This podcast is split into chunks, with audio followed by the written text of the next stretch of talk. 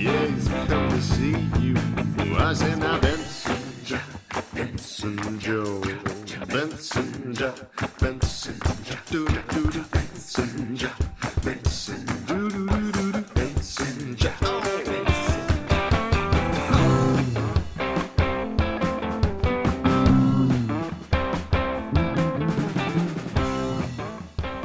welcome to episode 238 of Up for Discussion, the emotionally honest comedy podcast where we take your questions and dish out hot truths and tasty goofs. I'm Tom Zalatni. I'm Juniper May. And I'm Sarah Malika. Yay, Sarah! Welcome back. Thank you. Uh, before we start the show, uh, at the beginning of the show, we like to take a minute to acknowledge that the studio where we record is situated within the traditional and surrendered territories of the Kanien'kehá:ka First Nations.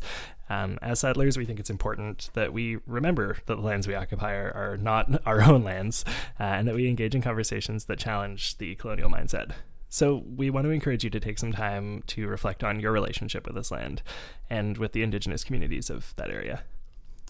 I had a fun moment today where someone in my Facebook feed posted something. He's like a mega church pastor. I don't know why I'm still Facebook friends with this guy, but mm. you know. For the It's lol. just fun to observe. Some- yeah. Sometimes you're like, it just reminds you why you're not in that life anymore. And Yeah. you're like, the right, this is why I left. Okay. That's it. And he had posted a Facebook status asking if someone were to do, or if you were looking for a podcast about like church planting in Canada, what would be some of the topics you'd want to cover? So I just immediately laid into him and I was like, how about like colonialism and the fact that it's super problematic that white dudes from the States keep moving to other countries to try and preach Jesus to people who don't want to hear it? Mm, yes. Satisfying. Bless. Every time I go to like a church meeting, I'm like, so what are we doing about the indigenous issues in our community? and they're like, uh, and I'm like, ah, I Yeah. see. well that's it and then i and then i responded and was like snarkiness aside like i do actually think that's a really important thing for churches to be thinking about because like you know whatever your stance is on church planting like you are not the people who were here first and if you're trying to bring the gospel to people who don't necessarily want it how do you be good neighbors to them anyway right so yeah. No, it's Yeah. a complex issue. that was my little moment of that this week um, so we're joined today by sarah Hello. Welcome back. Last time you were here, we had a really great chat about like creating, I guess, like inclusive performance spaces. yeah. Um, and we brought you back for our teacher series because, in addition to teaching, you're also one of the inclusion coordinators at Montreal Improv. So that is your job. Yes. Um, uh, and the producer of Color Outside the Lines. And so, kind of a lot of what you do in life is teaching people about specifically that kind of stuff, right? Yes. Uh, how do you find that sort of plays into like your teaching job, like in schools? Uh, how do how does teaching about inclusion play into my teaching job? Yeah, I guess like does that factor in at all, or Yeah, it's interesting um, because the school communities are getting more and more diverse, um, but there's often teachers who have been at schools for maybe like 25 plus years. And the world really like the discourse that we're having has for sure changed very much in the past five to seven years. Um, i was telling a friend recently that up until five years ago, uh, a lot of my friends who are I'm a person of color myself and who are people of color that that was something still to be ashamed of. Like everything that we did was trying to blend in as much as possible and to have people not out us as others. Um, and so the world and versus now we have we're creating spaces and we have spaces to feel proud of our, our heritage and who we are and the way we look. Um, but yeah, so it's uh, difficult for some teachers who've been in the school system for so long to have the discourse change so rapidly. sure, yeah, Um, and so, yeah, to try to broach those topics with them in a way where you are still like, I still appreciate that you have 30 years of teaching, but this is also where the world is at in 2019. right. It's like your experience is valid, but also For sure. so is mine. Yes. huh, yeah, fair enough. with and with this with the students it's really interesting because the students are a lot more in those conversations themselves mm. Um, they have more in like in the media more than ever they have people who look like them which is really cool. Like there are artists like lizzo which again Right. just didn't exist at all five years ago Yeah, where somebody can be like that's my body type or that's what i yeah that person represents me. Right. um, and so it's really great to talk to the kids about the different role models that they have because they have such a yeah they have such a new world to look up to. Yeah, I definitely think a lot about how like this generation of kids like like the the world they're growing up in is one where they have so much more opportunity to be woke than we did when we were in school, you know? like they they're just having these conversations way earlier than we did and like I, I don't know i think that's very cool and good Yeah, I think that's fantastic. For sure. yeah yeah, I definitely like because I have experience as like an early childhood educator, and mm-hmm. it was even in my classroom with like two, three, four year olds. Like I was talking about consent. I was talking about like like we had some guy make a comment about one of our girls who was darker skinned who used coconut oil in her hair, and he's like, she stinks like coconut. And I had like I sat down and I had a conversation with the whole class about it. I was like, mm-hmm. okay, we're gonna like parents are like, I can't talk to my three year old about that. I'm like, you definitely can talk to your three year old about it, and you need to. Because if your three year old has racist opinions, they picked that up from someone, and they can also pick mm-hmm. up non racist opinions if you mm-hmm. talk to them about it. yeah definitely also of all the things to like hate the smell of coconut oil is great It's true. I know. And I was like, it's just wrong and I was like, I wear coconut oil in my hair like every day I go to school, and he never said anything about me. So I was like, okay, what's going on here? For sure. And sometimes there are conversations where it's uh, not necessarily coming from a totally malicious place, but like, More of an ignorant place. yeah, like we ha- I do have students, for example, who wear the hijab. And when the whole Bill 21 thing was going through, some students were like, uh, just like, I don't understand why they have to wear a hijab. And it's not necessarily coming from a place of, uh, hate they they just really don't understand what's happening with this bill and what's Right. happening with their peers sort of thing yeah Yeah. Yeah, I mean I guess if it's not your own experience, right? Your your gut response might just be like, Yeah, I mean it's not a big deal, you can just take it off. And it's like, Yeah. no, like I can't. That's sure. the point. And I won't. That's yeah. Mhm. And that's why those conversations where you can teach your peers why it's important and having like a space where you're able to like explain that to them and feel safe explaining it is so important. for sure Cool. Well, I mean, good on you for like being a teacher now and like choosing to take a path where you're like trying to help shape young minds and do cool things and yeah, I just I, I always appreciate that in people. I don't know. yeah I, I- I, like I feel like it's I almost wanted to be a teacher back in the day Mm-hmm. and then at some point I was like, oh no. I just I couldn't I couldn't bring myself to like do the schooling needed for it, you know? And so I'm always kind of like impressed by people who like choose to do it and like make it happen because it's like you are you have such an important role, you know? Yeah, I want I wanted to be a teacher because uh and especially maybe with a young like the high school age group because their opinions are still a bit more fluid. They're not really settled into anything yet. So you have more opportunity to be like, why do you think that? Or why do you use that word? Is there a, what do you actually mean? Yeah, that's a question I ask them a lot. When you say, like, for example, when a student says that's so gay, I'm like, what are you really trying to say? And can you actually be specific rather than just using somebody's identity as an insult? Right. So, but then uh, now if I hear them catch it and I say like, "Hey," they they immediately are like, "Oh, I should have used a different word." So, but you have the chance to intervene early on Yeah. versus uh, when you meet people in their 20s, then they might be more settled into their habits already. So, it, yeah, people can always change, but yeah, it's interesting how quickly people will settle into certain uh, habits or things. Yeah. Yeah, definitely. I remember like God, even just you know, Facebook has its like memories. Oh goodness. Those Yeah. are those are always so awful. They're I feel like they're especially rough for people who like were in grade seven or eight when Facebook first kind of hit its heyday. Because oh like yeah. yeah, right. Because like you you started using Facebook so young, you posted so much dumb shit, and now you look back ten years later and you're like, oh no, Yeah, I I, look- was racist in 2008 and like mm-hmm. unapologetically. Oh, like, mine's more like, oh man, I was manic for five years and didn't notice. Whoops. That's the other thing, right? The warning stuff, the warning signs where you're like, wow, how did I not realize I was depressed? Right? Ooh. Ooh. And I would ju- I would write things like, in case w- anybody's wondering where I've been last week, and I'm like, who was concerned? Who was wondering? Yeah. Oh, no, I did And stuff I'll like be that like, I had a lot of homework, so people were at home like, where is Sarah?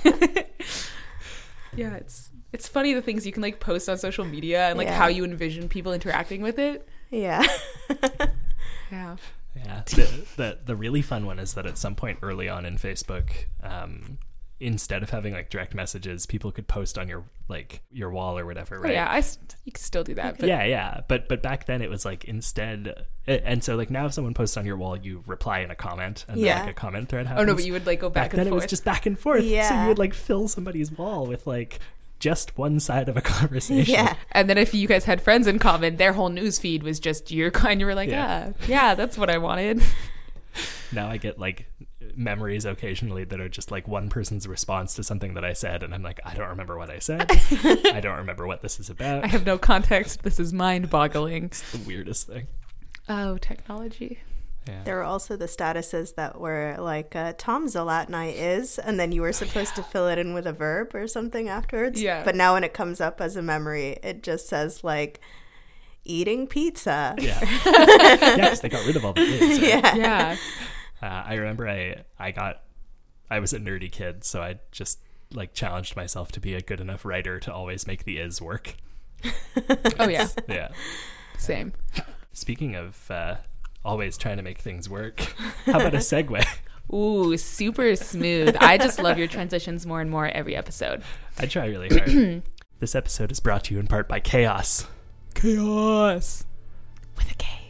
Are you looking to produce high quality branded content without breaking the bank? What the heck is this? I was like, maybe this isn't the music we should use. Considering, considering. Our conversation. Oh boy. Guys, this episode is brought to you in part by Chaos. Are you looking to produce some high quality branded content without breaking the bank?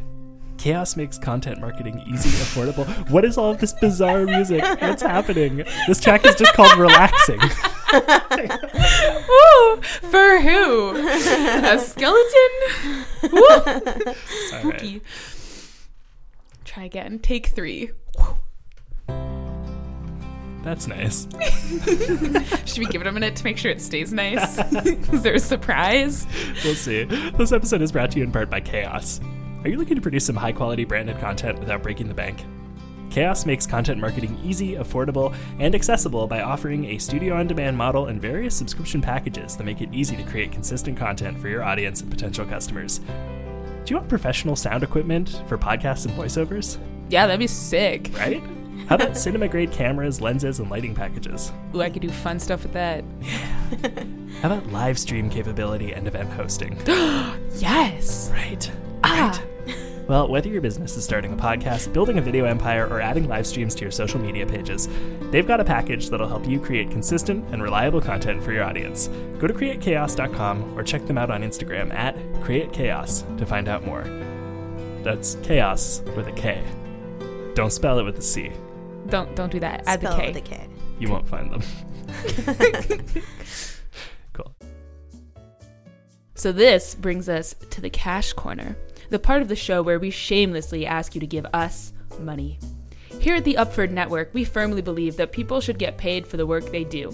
I mean, that's just sort of a given, right? Unfortunately, without big sponsors throwing money at us, that's really hard to do. But thanks to donations from listeners like you, we're able to make it happen. Mostly. We can't pay our editor, but at least the hosts get paid. We should definitely pay our editor. Please help us pay our editor. He's really great. He does a lot of a lot of work. Want us want to help us pay our editor? Sign up to support us on Patreon. If you pledge as little as a dollar a month to us at patreon.com slash up for discussion, you'll be joining the ranks of the fine folks like Patrick, Gabriel, Kendallin, Kylea, Thomas, George Poppy, Jan, Killian, mm-hmm. Sarah Angelica, Will, Anne, Andrew, Laura, Kate, and Paolo. You'll get early access to bonus content, little behind the scenes updates, and all kinds of other sweet perks as well. Plus, if you give at least $5 a month, you get to submit the featured question for an episode once per cycle of the show. Today's featured Patreon question comes from Kendallin, who asks Do you find there's a difference between your students' expectations slash assumptions about you based on your race and those of your fellow performers? So, so when I pinged Kendallin for a question for this one, I mentioned who our guest was and sort of what your background is, and she was like, "Oh, cool, this is what I'm interested in." And I was like, "This is a really awesome question. The phrasing's a little sort of odd." Uh, and also directed entirely at you instead of being sort of a table conversation. um, so what I kind of get from this one is mostly like, and I'm going to basically give the table to you two because I am white and have very little to add to this conversation You beyond could, like you could still add how you feel people treat you based Yeah. on your whiteness. that's yeah, true. because there is expectations that come along with that, and you can definitely subvert and break those by what you choose to talk about. That's an fair. interesting. That would be an interesting perspective to have as well. Yeah. okay. Okay. We Fair can give you some yeah. guidance if you need it too. I can tell you what to talk about. Anyway, uh, what I what I kind of feel from this question is mostly like let's kind of talk about how race plays into like teaching situations, be them academic, you know, whether you're in the school as a teacher or as a student, right? And yeah, performance space because I think we all are we've all at least been students at one point and we've all been performers in some right. So yeah. Uh, do you want to start with the teacher world or the performer world? I'm definitely most curious about the teacher world. Okay. about how students treat me differently because of my my racial background. Sure. Or if they expect different things from you than other teachers, although you might not have insight into their expectations of other teachers. But I would say f- for sure if I have uh, other students who are people of color, then they are like very intrigued by me and very intrigued to talk more about my life. Um, for example, yeah, even that my boyfriend is Somali, I have a few students who are East African. And so for them, that's really exciting to know that I know somebody else who's East African. And I think so well of that person that I date them because they're really such a minority here. So for them, it's really like, oh, well, like, does he eat this? We eat this. Which, like, dialect does he speak? Because we speak this dialect. Um, and I have students who speak Arabic, and that's really exciting for them too to feel uh, not alone also as minorities within Canada. So that's for sure um, one response. And there's also a feeling, for uh, for example, st- children are very much aware that they are visible minorities. Um, I have a lot of students who have stories like. Uh, I was praying at the mosque with my father when a brick came flying through the window and almost hit me in the head. And that's here in Montreal. Yeah. And that's a student describing something that happened to him four or five years ago. So um, they really are looking for somebody to also tell them how to how do I survive this world a little bit because they're they are super aware that they're harassed at, at the metro when uh, their peers are not, or that things like that happen. Um, and so they really look for kind of courage and guidance in you as their teacher. Mm. Um, and yeah, and with regards to my students who aren't people of color, I think there is also there there is that archetype that if you are a like especially a tall white man that you will immediately receive a certain level of respect versus I'm 5'2 so I'm a small brown lady so when I walk into the room there is more of a measure of uh, can we push this person around how do they mm. respond but there is this like we don't know how she'll respond yet sort of thing um, and with time I do feel like I uh, earn their like respect, etc. But it for sure feels the first month with a new class feels a lot more strenuous than I hear some of my peers uh, explain it. Right. Touching on having like a POC teacher from more of the student perspective, mm. I know um, that for me and my friends, anytime we have like a teacher or a professor that's a POC, we get so excited. Mm.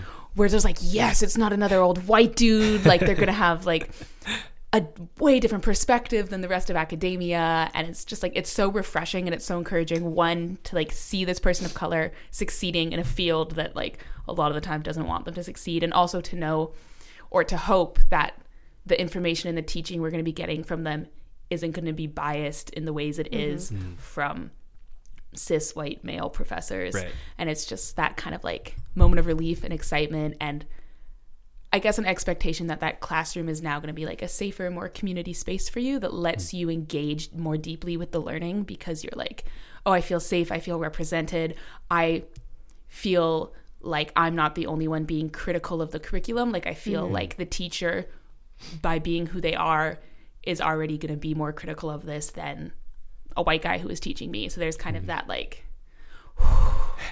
just like relief that comes along with it. Right. That's what I've found in my experience, at least. Yeah, I mean that makes sense, right? It's the it's it's like it's like representation, right? Like you yeah you it matters to, so much. Yeah, like you want to see people who look like you doing things, and and that makes the space more comfortable, and it makes you feel more empowered and. Yeah, yeah. and there's such little awareness about uh, how Eurocentric the curriculums are. Yeah.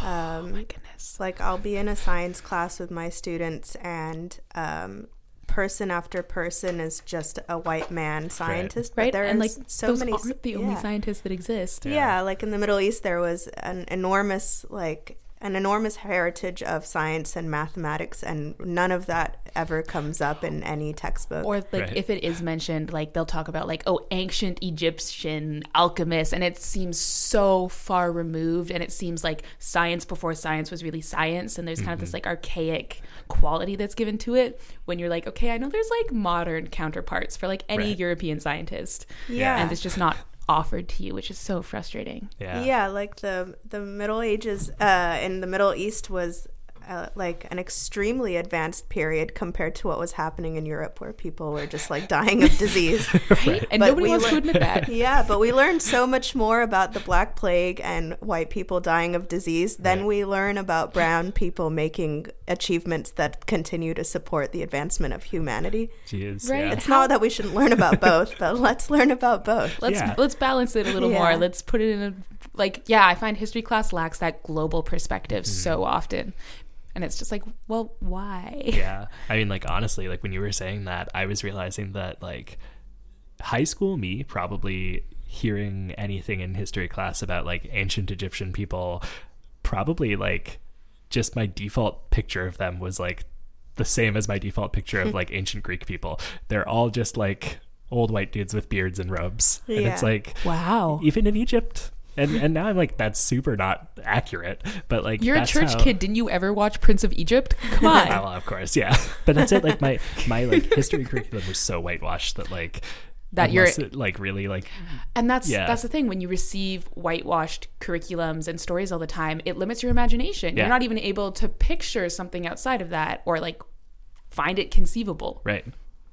Yeah, that's it. It's it's crazy how like extremely limiting that is. yeah it for- definitely conditions the way you think. Yeah, and uh, especially with high school students, I don't think that they know that there's even another option out there that like there is another curriculum other than the one that they're learning where there are people who look like them and women etc who are actually and and queer folks who are present throughout all of history. Yeah. Yeah. yeah no i definitely kind of had that disconnect like in middle school more so being like well if we're in canada but we only Eu- learn european history does the whole world just learn european history and i was like very confused by that i was like mm-hmm. huh okay well, whatever i guess Yeah. I, well, that's it, right? Like you don't really like think twice about it until you're older and realize like, wait a minute, that was that was weird. That was limiting, and yeah. i definitely thought twice about it i think before i got out of high school just because i hmm. am kind of like at that intersection of being mixed race and like passing as white but never feeling entirely white and Sure, always being yeah. like okay there's more like i want to know about like the other history that influences mm-hmm. my personal life mm-hmm. why isn't that talked about here so i think Right. maybe that's more the white perspective Yeah, of absolutely. being like oh you never even think twice about it whereas minorities in the classroom are always thinking twice about it we're like why aren't i in this curriculum right. Yeah. yeah No, definitely. I mean, like you you touched on kind of very much in passing that like there were you know queer people in history as well who never Yeah. get talked about, and that I can speak to as the queer person. Like uh, that is something I had no idea about. Right? Like I don't think I heard of Stonewall until this year. yeah Oh, when All wow. of a sudden, everyone was talking about Stonewall a lot, and I was like, uh, "That's because huge." it was the anniversary yeah and like has I it's certainly not part of school curriculums. It's like yeah, somehow something that the internet also never like I never mm-hmm. stumbled across online until this year either and it's like yeah. there is so much history even associated with like you know as a as a white person I still have chunks of like history that affect me that I don't know about. And it's like oh wow. Yeah, definitely. And it's interesting, like that queer perspective on it is a lot of the time if you look at like like literary analysis of like correspondence between two clearly gay men or women Right. in the past, they're like the friendship that they had, the camaraderie. yes then it's you're always like described like that. really or like like in lesbian history particularly there was like a period of time in the states where like spinsters would move in together for like like economic advantage. And i'm like bro they gay as shit. They fucking gay. But it's like history's like no they were just single women uninterested in sex Yeah. living together for their whole lives and i'm like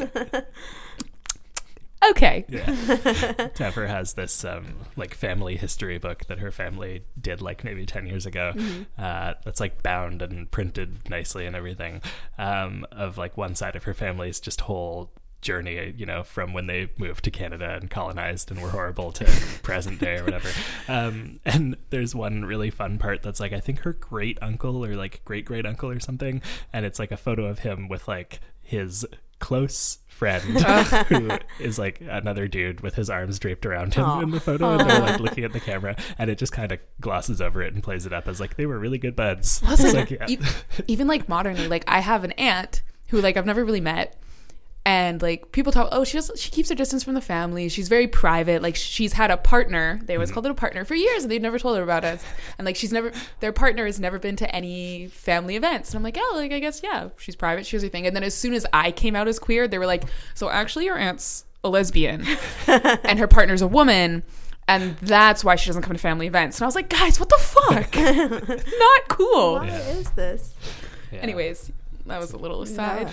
Yeah. yeah. I think uh, I I never thought like in a weird way I never questioned that there was an alternative curriculum. I just assumed Oh. that people like me didn't exist or had done nothing for Oh, two thousand wow. years. That's dark. I think that's maybe the difference between me being like that little bit younger than you and being in high school when some of these Yeah. discourses were already happening a little bit.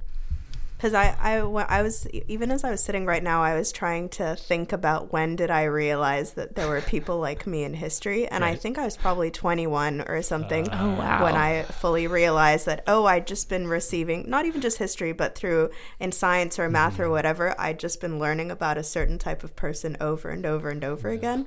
But there were people from other ethnicities and other genders doing other things, but that they nobody had cared enough to write about them. yeah. Wow. Yeah. Woof. Yeah. Yeah. which Well- uh, yeah is uh, like an interesting thing to absorb in your identity of just like oh nothing uh, nothing that people like who look like me have done has mattered so Jeez. it's a weird way to then Yeah, and it's carry something- yourself in the world And it's something that's never explicitly said to you, Yeah. but it's something that you kind of like, well, if I'm not seeing it, if no one's talking about it, then I guess it doesn't exist. Right. And it, and again, it like limits your imagination. It limits what you think you're going to be able to do in the future and what you think you're going to be able to contribute. And that's again getting back to why representation matters so much. Because as mm-hmm. soon as you know people like me have achieved and contributed, you're like, that means I can achieve and I can contribute. Right. And that's when I see students get excited, and I'm like, yes, be excited. You have so much fucking potential. Ugh. Yeah. Anyways, Well, yeah. that's it. And that, that kind of ties into like, I guess sort of the second half of Kendallin's question. Um, that ties into the work that you do at Montreal Improv, right? Where like I- improv comedy historically is pretty freaking white and, and male heavy. And like, all comedy yeah, well, all comedy, yeah. That's, yeah, fair enough. Um, and I feel like it's increasingly becoming less that, obviously. But, but I think that there's still a lot of intentionality that needs to happen to like make Change that those spaces. change. Yeah. for sure because if you grew up uh, thinking that you that nothing anybody who looked like you what like did was deserving of having a voice it's very hard to uh, think that you deserve to get on stage in front of people and that you're deserving of that space um, i was like I, I was lucky in high school that I was in a kind of um, high academic program where they to- kept telling us you all have so much potential, etc. So then when I came into the world of comedy or performance, there was a little voice in my head that was like, "You do have potential. Go get on that stage." Um, but it's really difficult for yeah for marginalized people, be that women or people of color or queer folk or or yeah. especially people at those Or- intersections. Yeah. because like a lot of the time we talk about like inclusivity in it touches on one or two, For but sure. like never the Yeah. combination of them. Yeah, if you're multiple aspects of that thing, then yeah, it becomes so much more difficult to feel like you're allowed to get on a stage and that you're deserving of having people listen to you and that you're deserving of having room to make mistakes because uh, so much of what you do if the like the way that you carry yourself people can be like oh you reacted that way because you're a woman or like you reacted that way because you're an immigrant. They can take it back to your identity straight away. So you really have this enormous weight of if i make a mistake people are going to look down upon many people who look like me. Hmm. And it's really hard to get over that and feel like no i'm i'm so deserving of space that i'm even allowed to make mistakes. Right. like Because like yeah, white dudes make mistakes all the time and have really shitty responses, and it's like they're always the exception. It's always like, oh well, we can reason it, but then it's yeah, like anyone who's kind of tenuously in the space makes a mistake and it's like see this is why we don't let people like you in the space and it's then you feel yeah it's For sure. Yeah, I frequently hear like, uh, oh, pe- like just a lot of people of color in our community just aren't ready for this show or something like Ugh. that. But uh, and it and hate it feels very like oh maybe because one person of color made a mistake once or but uh, Hmm. yeah it just feels really and also th- even if it's not one person of color making a mistake once there isn't that acknowledgement of how difficult it is for somebody like that to get into that space at all Right. and get on that stage at all. And then there's again still no room for them to make mistakes. They have to come out of the gate perfect. They don't have room to grow the way that other people do. you can't just be as good as Yeah. the white men in the room you have to be constantly exceeding them to be seen as even close to on Totally. level with them and Yeah. it's yeah it's exhausting and it's so much pressure Yeah, no kidding. And then I feel like the the other thing that kind of contributes to that is like a lot of the time producers are not willing to take risks and try new things, right? So you'll have like say an artistic director who like has a cast that they really like and are like this is the cast that's great and like I know that if I put these like eight people on a show it's going to be great and it's going to sell tickets Yeah. and they're like cool I'm going to cast those eight people and then you know you might have you know talented people who aren't those eight people coming up through the ranks and like the artistic director might look and be like well I can tell those people are talented, but I can't guarantee the results that I can guarantee mm-hmm. with these eight people. So mm-hmm. I'm going to just keep casting these eight people. And then those talented people rising up are like, well, I don't see anyone who looks like me up there because it's the same eight people. So I'm just going to, you know, quit Yeah. quit. That's and it. then I think another thing that's kind of that same idea of like what's familiar, what's safe, what works is even when there are roles or spaces made for POC or other minorities, they're like very specific roles you have to fit into. Mm-hmm. Maybe less in improv because improv's improvised, but there's a very much like, oh, if you want to be a person of color in this space, you have to be a person of color this way. This is the formula. Right. If you're not, if you're outside of this, we don't know how to handle you, and it's uncomfortable, and we're not going to make the adjustments to accommodate that. So don't be here. Yeah, you still almost have to be a person of color who understands uh, like North American humor. right. So, Yeah. 'cause- yeah, like I didn't re- I I don't think I had a TV or like or access to regular American programming maybe yeah until very recently. So Right. things like The Simpsons or something like that, I just couldn't watch it. And yeah, I I did not have the internet until like until I was 12 or something. So it's not like I could stream it or even at Right. that time. So then I, yeah, sometimes I find myself in spheres where I'm missing references and then I'm treated as uh, just being not funny because I can't do comedy in that specific in that sphere specific of comedy. space. Or there's the same things as the other Yeah. people. yeah, or people don't want to take risks on shows that don't appeal to the audience, but the Mm-hmm. audience, big air quotes on this, that they're speaking about is kind of like the white audience. And they're like, well, there isn't an audience for the shows you want to do. And it's like, there is. They're just not coming to the shows you do right now Right. because the shows you do right now aren't for them. If we make shows for them, they will come. I have seen this with shows that my friends put on. Like my friends just did the Fringe circuit, mm-hmm. and their show, there's two shows. One of them's a solo show. It's about my friend's experience being a person of color taking on racism online and just mm-hmm. like her experience and like most of the times I've been to her show it's been packed and there's been tons of people of color in the audiences and then they do like um a social justice cabaret there's like three of them there's kind of like it's an improvised it Is it's it amazing Monica takes the internet? Monica versus the Oh, internet is the first one the and then internet, Love. Dub is like the second show that Monica does with KP who's the artistic director for the other show and then her partner Tony or Monica's partner Tony Mm-hmm. and yeah like I went to that show in Edmonton and there was like behind me there are these two like indigenous men sitting and like the first thing they address in their show is like the issue of indigeneity and the issue of like performing on indigenous lands and the guys behind me were just like wow.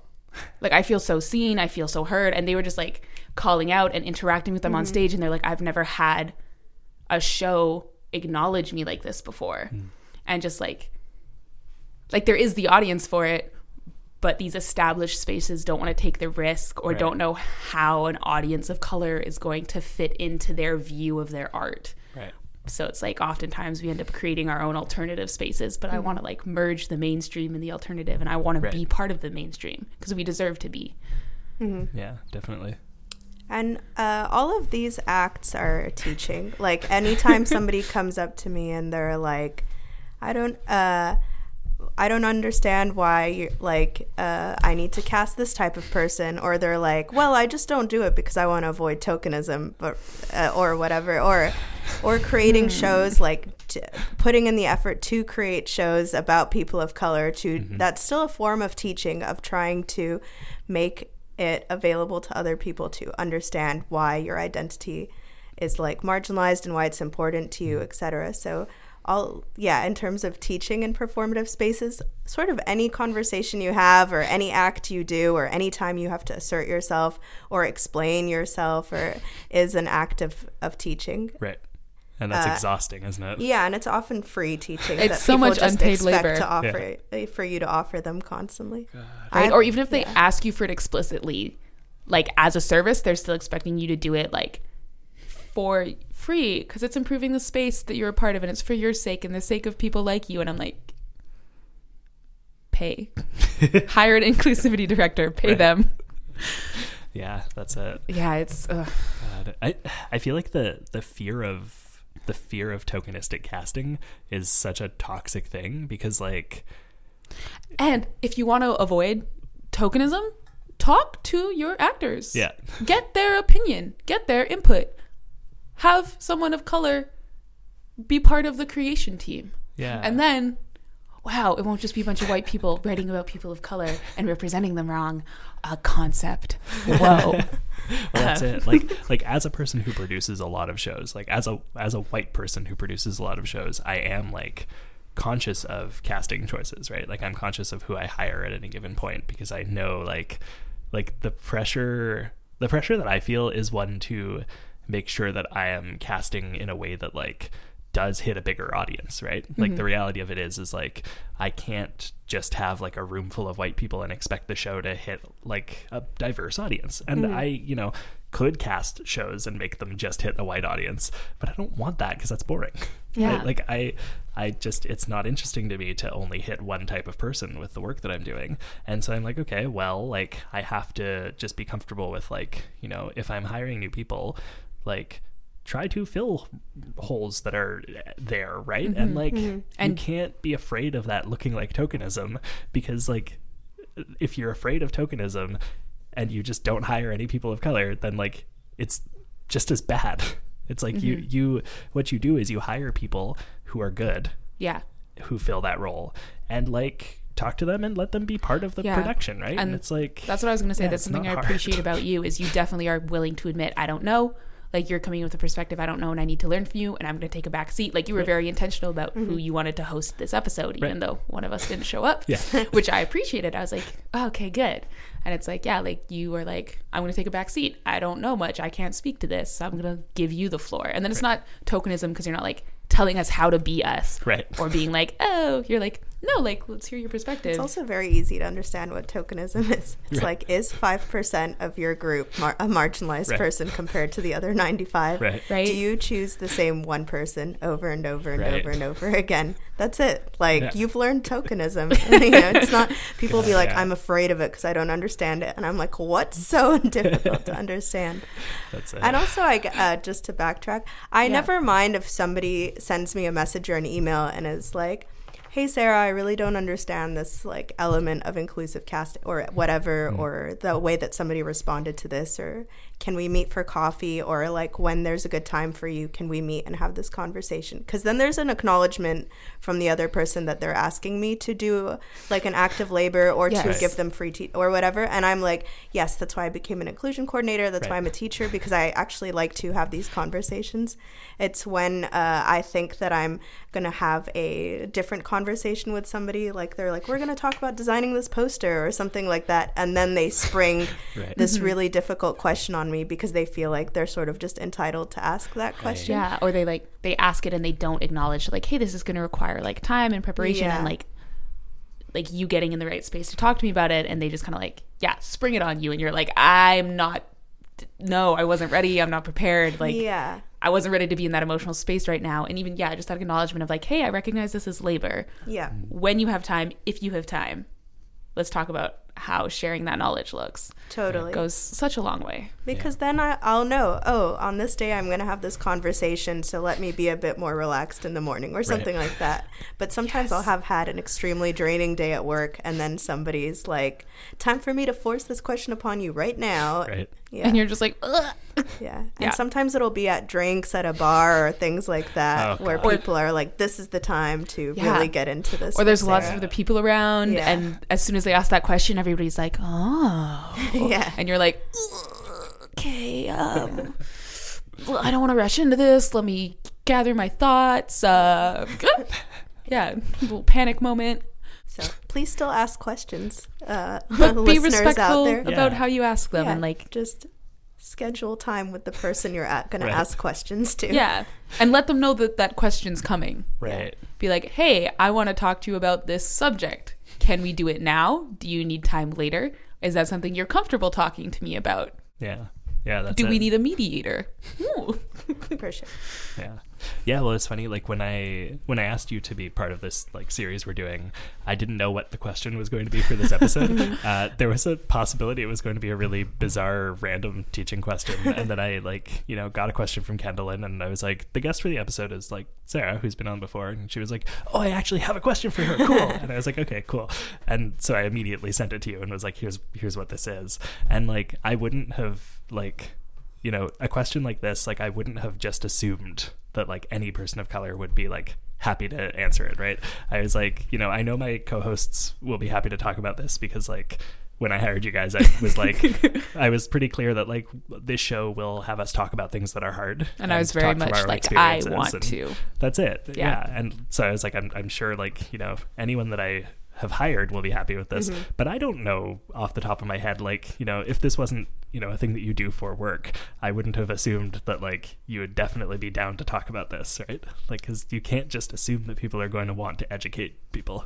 For sure, because uh, also, um, I, I, yeah, I'm happy to answer the question because, yeah, as I mentioned, like these are the jobs that I do in life. Right. Um, but it is, uh, it is like a question affiliated with pain because being treated differently because of your race uh, is often something that makes you i like i genuinely on a weekly basis feel like people sometimes are chipping away at my sense of humanity or dignity this is a genuine feeling i have every single week and i have to spend a lot of time uh, making myself feel like i'm i have value and i have worth and i don't need to be erased. Um, so and some people don't like i also have friends who are people of color who would would say no people don't treat me differently because of my race because it's too painful to really think about that reality and it's a lot uh, safer for them to walk through life feeling like if i'm hardworking and i'm a professional people will treat me fairly. And they really cling on to that that hope that if they are good at their job or they're good at whatever it is they're doing that people will be fair to them and it would be mm-hmm. extremely painful for them to really have to think about that reality of times when people have been prejudiced to them because of the way that they look or their name or their accent etc Yeah. And that's kind of like the other thing is sometimes white people who like want to learn and want to know will see a person of color and they'll be like, "You can immediately answer all my questions. You're my access to knowledge." And Right. they a couple of different things. Like one, expect you to be a spokesperson for like your entire race and sometimes other races. Every single person of color on the planet, they expect you to be their spokesperson and have the same thoughts and opinions and feelings about it, which totally isn't the case. Mm-hmm. And they expect that yeah they can just go up to you and ask these questions but there's a reason that some of us become like make inclusivity our work and some of us distance ourselves from it and like mm-hmm. not everyone wants to give you that teaching and they are in no way obligated to and so it's that yeah that expectation that like oh well you're you took off this box so i can ask you these questions about Right. it like that's not an assumption you can ever make Yeah. Yeah, definitely.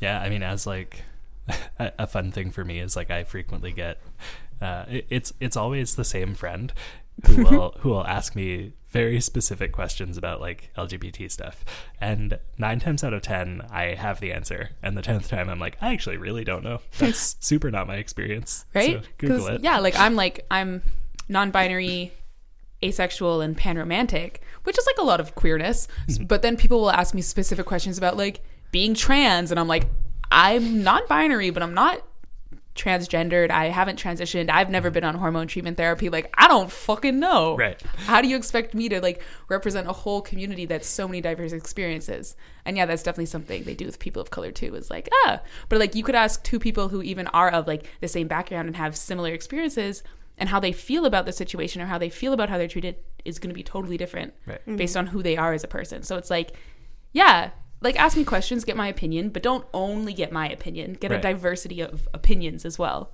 Yeah. Yeah, that's it. Like they can't expect you to like make the rules for them, right? Right. Yeah. yeah. Well, Kendallin me hope that answers your question. I feel like that was that that got some that got somewhere real good. I Yeah. think. Yeah. I think yeah, I think it was a great question, especially to ask two people who like like talking about this issue. Right. Yeah, Yeah. Cool. or who feel co- we'll say feel comfortable addressing some of these topics. Right. Yeah. Yeah. Sweet.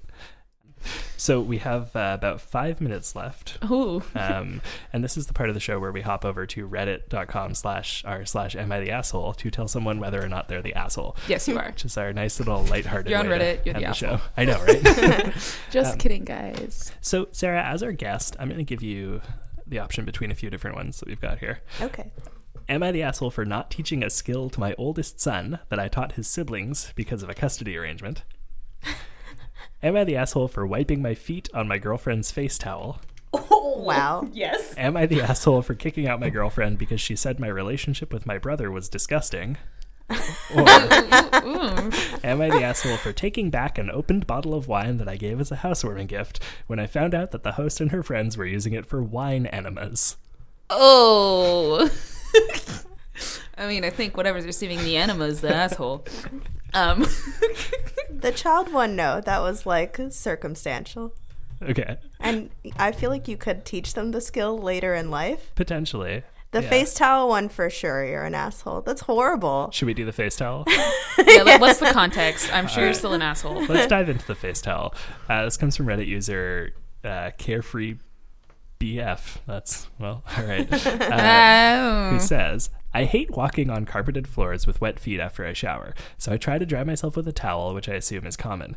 My girlfriend has this small cloth that I've seen her use while washing her face. Since we've started living together about five months ago, I've been using her cloth to wipe Wow. my feet. Because Five What about the towel ago? you're using for your body? Why don't you just you got out of the shower? You have a another whole ass towel. from Walmart? Unless you only dry your feet and the rest of your body's dripping. Like for Like- a, for a week, it would have been okay, you know. Dude. But five months ago, Also, like, you can't have you believe this tiny face towel cloth thing is the only cloth available to you in the bathroom. If it is, you're planning your showers very fucking poorly. I know. Like, dude, dude, dude. is there more to this? There is more. He goes on to say, She recently caught me doing this and she blew up, saying that I'm dirty and freaking out about her skin cleanliness. She's upset at the idea of unknowingly washing her face with something that's touched my feet. Yeah, fair. But I feel like my body is exceptionally clean since I've just gotten out of the shower. She's disgusted with me and claims that you shouldn't wipe your feet, face, and ass with the same towel. But I believe it's not a big deal. When did the ass come into this? Hang on a second. Ooh. yeah, don't don't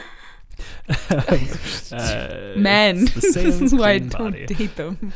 Uh, now he says, note that she's not scared of dirt and frequently gets messy while skateboarding outside, so I don't know why she's suddenly so sensitive about this. Maybe she's face. upset because I took her face towel, but I strongly believe we should share items since we live together. It's not like those cloths Okay, but are that's something you should talk to then her get a about new before cloth you do it. or keep one just for your feet. like if you think it's important that you share things, like cool, but they have to also want to share things. Consent isn't just about sex; it's Yeah. about a lot of things. I'm, I'm noticing an edit. Consensual sharing. Oh, okay. He, he put an edit at the end of the post that says, okay, fine, I'm an asshole. I'm going to look into getting my own towel. Thank you. also, like, what are you drying the rest of your body with? Just like, Because like your your face can break out because of just anything. Like Yeah. the wrong gust of wind could hit your face yeah, and I you changed. could get acne. I changed my hair oil, and now I'm like, wow. Sometimes I have a negative thought and I get yeah. Yeah, no, you're stressed, and your face is like, "Bah." you're like, ah, cool. You're depressed. Your face is like, huh.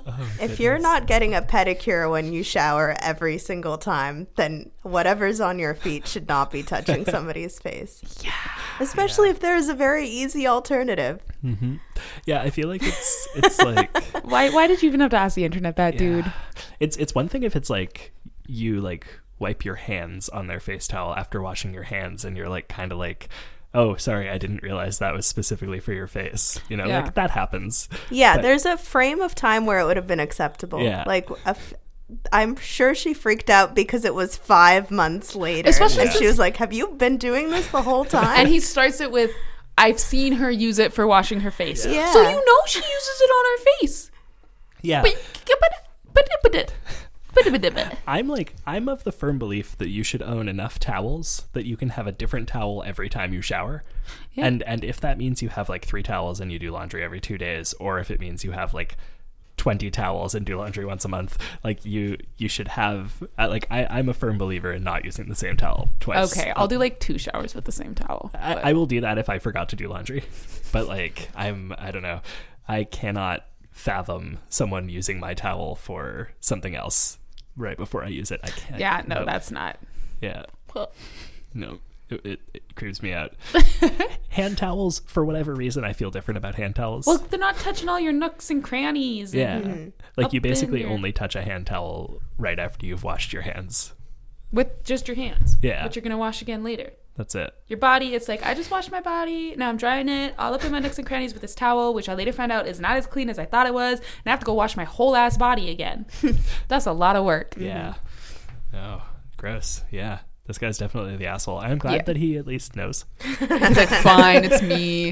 I was hoping men on the internet would defend me, but they didn't. So I guess I really am wrong. also, because those tiny towels are so, like, you can literally find them at the dollar store. Yeah. And you can get four for a dollar or something. Yeah, I my just guy. like, I don't know why he's like because what it Well, sounds like- like, is he's using a washcloth to dry his entire body after showering, or is he just like drying his feet off? No, that's what- and the- then drip drying the rest of himself. No, that's what I was No, asking. he- like, it's- do you not it have another towel you're using for your yeah. body, or are you just not drying your body? It sounded like he had a body towel. He was just using the face towel specifically to stand on. That's so weird. yeah. like also just like yeah, buy like a bath mat, and then you can just like wipe your feet on the bath mat, and they'll be dry enough to walk to your room. What I do because Take we, your slides into the bathroom, get your bathroom Crocs. I don't know, dude. That just do something different.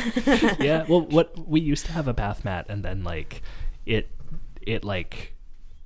It's hard to wash it. Like it's one of those ones where if you put it through the dryer, it like gets ruined, but it takes like 30 days to air dry. So we just like got rid of it. And now what I do is I towel off standing in the tub. Yeah. And then the last thing I dry off is my feet, and I dry one off by putting it on the like edge of the tub, and then once it's dry, I put it on the floor and dry the other leg. So I'm kind of like half in the tub and half out of the tub until Yeah. I'm completely dry. And There that seems go. to work There pretty you well. go, Mr. Carefree boyfriend. Try that. Yeah, There's many options. that's it. Use your noodle. Yeah. All right. Cool. Well, that's like a bizarre tone shift, Wow. but a good place That for Well, us you to know end. what? Infuriating. Tasty truths and goofs and whatever our slogan is. I should know that. Wow.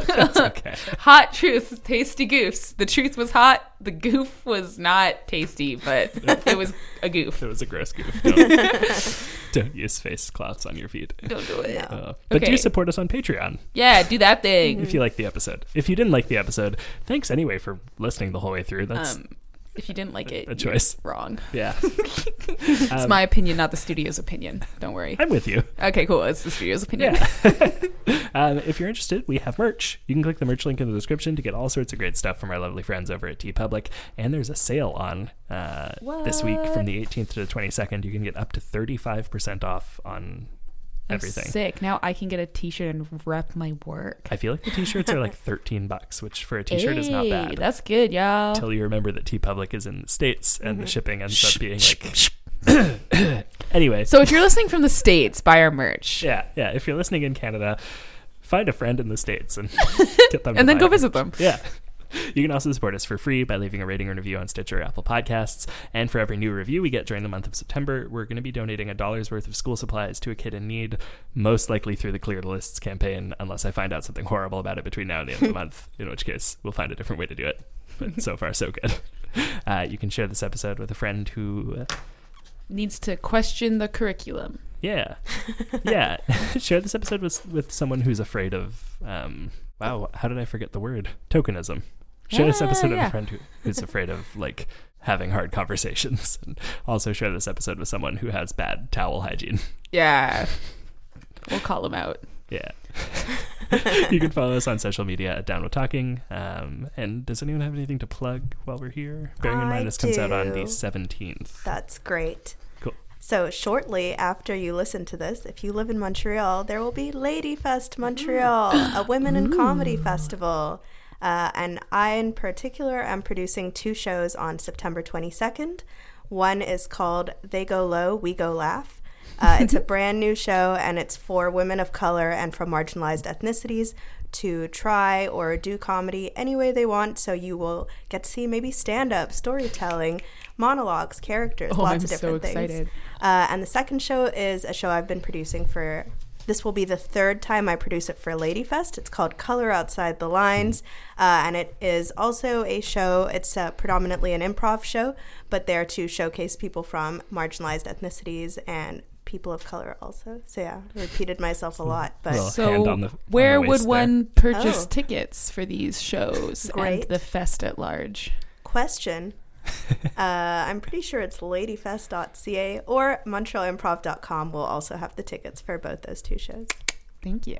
No problem. I'm testing out ladyfest.ca does exist and doesn't have tickets up yet, but it might just not be yet. They will by the time you listen to this on the 17th for sure all the tickets will be up. Sweet. Yeah, but it uh, it it should be a really great weekend all around. So if you see any of the shows that weekend, I for sure recommend it. Sweet. I Yeah. think Teffer might actually be part of one of Yes, them. Teffer is part of Woke Tales, which is on the Thursday, uh, which I think is the 19th. Yeah, that sounds right. Woke Tales is taking place at Montreal Improv at 7 p.m. Oh, and it's a great storytelling show, so you should also definitely check it out. Sweet. Sweet. Thank you so much, Sarah. No problem. Uh, do I have anything to plug? Happy birthday. Oh, thank you. By the time you. this comes out. Yeah, my birthday's Um, on the 16th, so Oh, I'll have happy just turned 30. Wow. Thank you. Congrats. Oh, and uh, my my significant other is in a new CBC Yes. comedy show called Oh. Tall Boys. Please watch Tall, Tall Boys, Boys. on September 17th at 9 p.m. Oh, cool. That's the day this comes out. Oh yeah, perfect. Nice. Yeah, right Sweet. before Baroness von Sketch. Nice. I uh, I loved the they did like a music video about being tall in the club. Yeah. That was very good. okay, okay.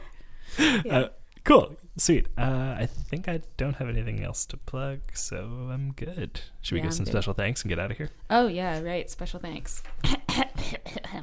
Special thanks to Crackers and Jam, my boy Joseph, for letting us use the title track off their EP Benson as our theme music. You can find all their music for sale at crackersandjam.bandcamp.com. This show is produced and edited by Tom Zalatni from the Upford Network, um, and he's great. Give us money so we can pay him. Thanks. You can find out about all of our great shows at upfordnetwork.com. Thanks again. See you next week when we wrap up our teacher series by talking to Matt Goldberg from Confabulation. Ooh, Sarah, thank you so much. This is amazing. My pleasure. You rock. Yeah, he's come to see you. I say now, Benson, Ja, Benson Joe, Benson, Ja, Benson, Ja, do do do do, Benson, Ja, Benson, do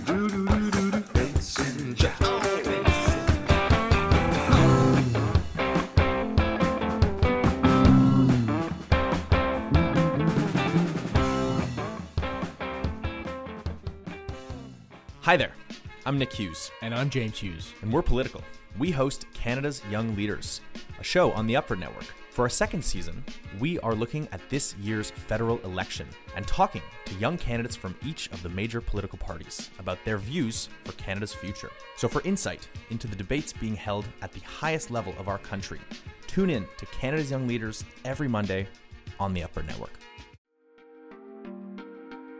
Hey, I'm Aaron Lakoff, host of Changing on the Fly, a brand new podcast on the Upford Network. Changing on the Fly is a podcast that dives deep into the intersections between hockey and social justice. We take on issues of sexism, racism, and homophobia on the ice. You'll hear from athletes, activists, fans, scholars, and even musicians who love hockey but want to keep the jerks out of the game. Think Colin Kaepernick or Serena Williams, with skates and less teeth. It's your perfect antidote to Don Cherry and Coach's Corner. Hey Don, what do you think of changing on the fly? Not the left wing pinko media, bleeding hearts guys. What are you, nuts? Anyways, you can find Changing on the Fly wherever you get your podcasts or visit us online at changingontheflypodcast.wordpress.com.